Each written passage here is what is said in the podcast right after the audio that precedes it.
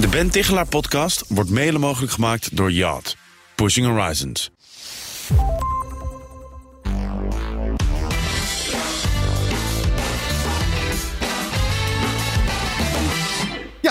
Begin van de nieuwe werkweek. Die geven we natuurlijk weer een vliegende start met Ben Tigelaar, gedragswetenschapper, presentator van de Ben Tigelaar podcast. Goedemorgen Ben. Hey, we gaan kijken naar de conclusies van eh, stikstofbemiddelaar Johan Remkes. Daar hebben we natuurlijk allemaal naar gekeken, naar die persconferentie. En vooral hoe hij die conclusies in een eh, stevig verhaal van ongeveer een dik half uurtje uiteenzette. En wat neem jij daar nou, nee, dat is breed, is dat geprezen hoe hij dat gedaan heeft. Ja. Hoe hij- en en hoe, wat, wat haal jij daar nou uit en wat neem jij daaruit mee uit dat verhaal? Nou, wat interessant is, hij eh, had best een heel hard verhaal. En inhoudelijk zullen heel veel mensen er niet zo blij misschien mee zijn. In ieder geval niet de boeren misschien meteen. En toch waren de reacties over de hele linie enthousiast, positief, gematigd positief. Er was eigenlijk niemand die echt negatief was. Ik heb er nog eens naar gekeken en wat hij heeft gedaan is iets wat eh, door eh, gedragswetenschapper en auteur Joseph Granny is onderzocht.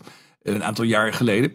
Dat als je een stevige, kritische boodschap moet brengen, eh, dan moet je oppassen dat je niet als minder competent wordt ge- gezien. Dat is echt een risico.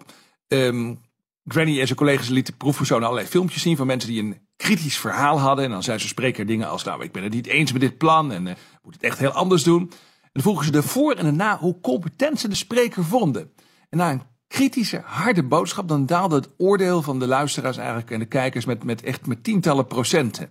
Mensen denken gauw dat als je een kritisch verhaal hebt, dat je emotioneel bent of de controle verliest. En dan zien ze je als een slechtere leider. Maar wat Remkes deed is heel slim, en dat kwam ook uit het onderzoek. Als je eerst een heel stevig frame neerzet, eigenlijk een goede inleiding geeft en uitlegt waarom je gaat zeggen, wat je gaat zeggen, dat soort dingen. eh, Dan kan je dat eigenlijk grotendeels ondervangen. En bij Remkes, ik heb het geklokt. Hij heeft eh, eh, 33 minuten gesproken. 12 daarvan waren eigenlijk alleen maar om het frame neer te zetten. 12 van de 33 minuten. Ja. ja. heel slim eigenlijk. En dat, wat- dat, dat is met, met name het begin van het verhaal geweest. Hè, waar die inging op die kloof tussen stad en platteland.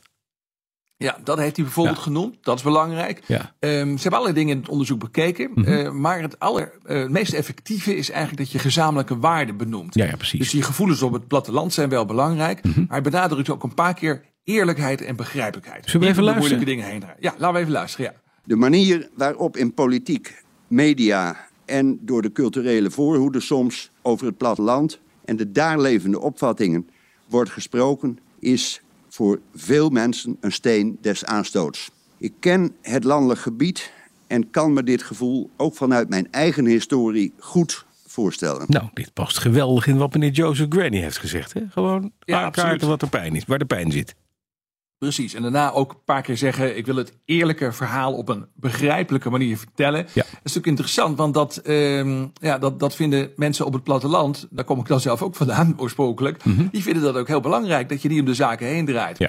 Eh, je kunt bijvoorbeeld zeggen, blijkt in het onderzoek, wat je gaat doen.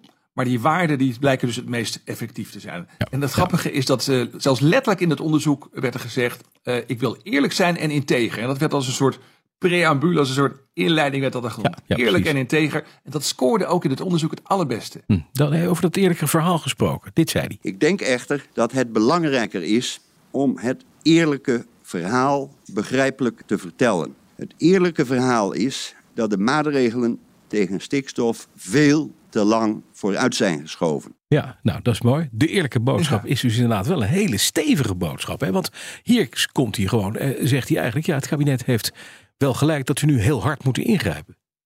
Ja, precies. Ja. En normaliter, als je dat zomaar zou hebben gezegd, als je ook dit soort negatieve dingen bijvoorbeeld over het kabinet zou hebben gezegd, Ja. dan zou het allemaal een beetje, een beetje eh, makkelijk of goedkoop of emotioneel over kunnen zijn gekomen. Maar hij nam daar rustig de tijd voor en hij benadrukt dus telkens weer die waarden. En dat is waar het om gaat. Eh, trouwens, eh, voor vrouwen blijkt dat dus nog iets belangrijker te zijn dan, door- dan voor Oh, mannen. Heb, dat ik ook tegen het onderzoek. Ja, Nou, ehm, eh, dit, dit onderzoek werd gedaan met zowel eh, sprekers die eh, op een filmpje waren gezet, vrouwelijke sprekers als mannelijke sprekers. Mhm.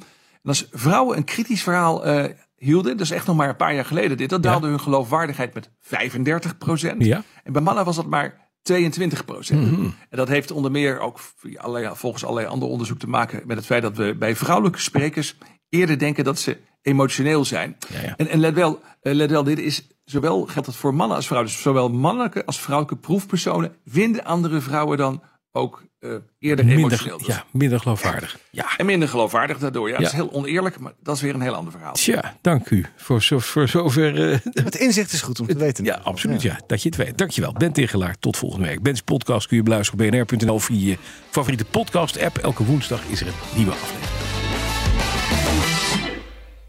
De Ben Tichelaar podcast wordt mede mogelijk gemaakt door Yacht. Pushing Horizons.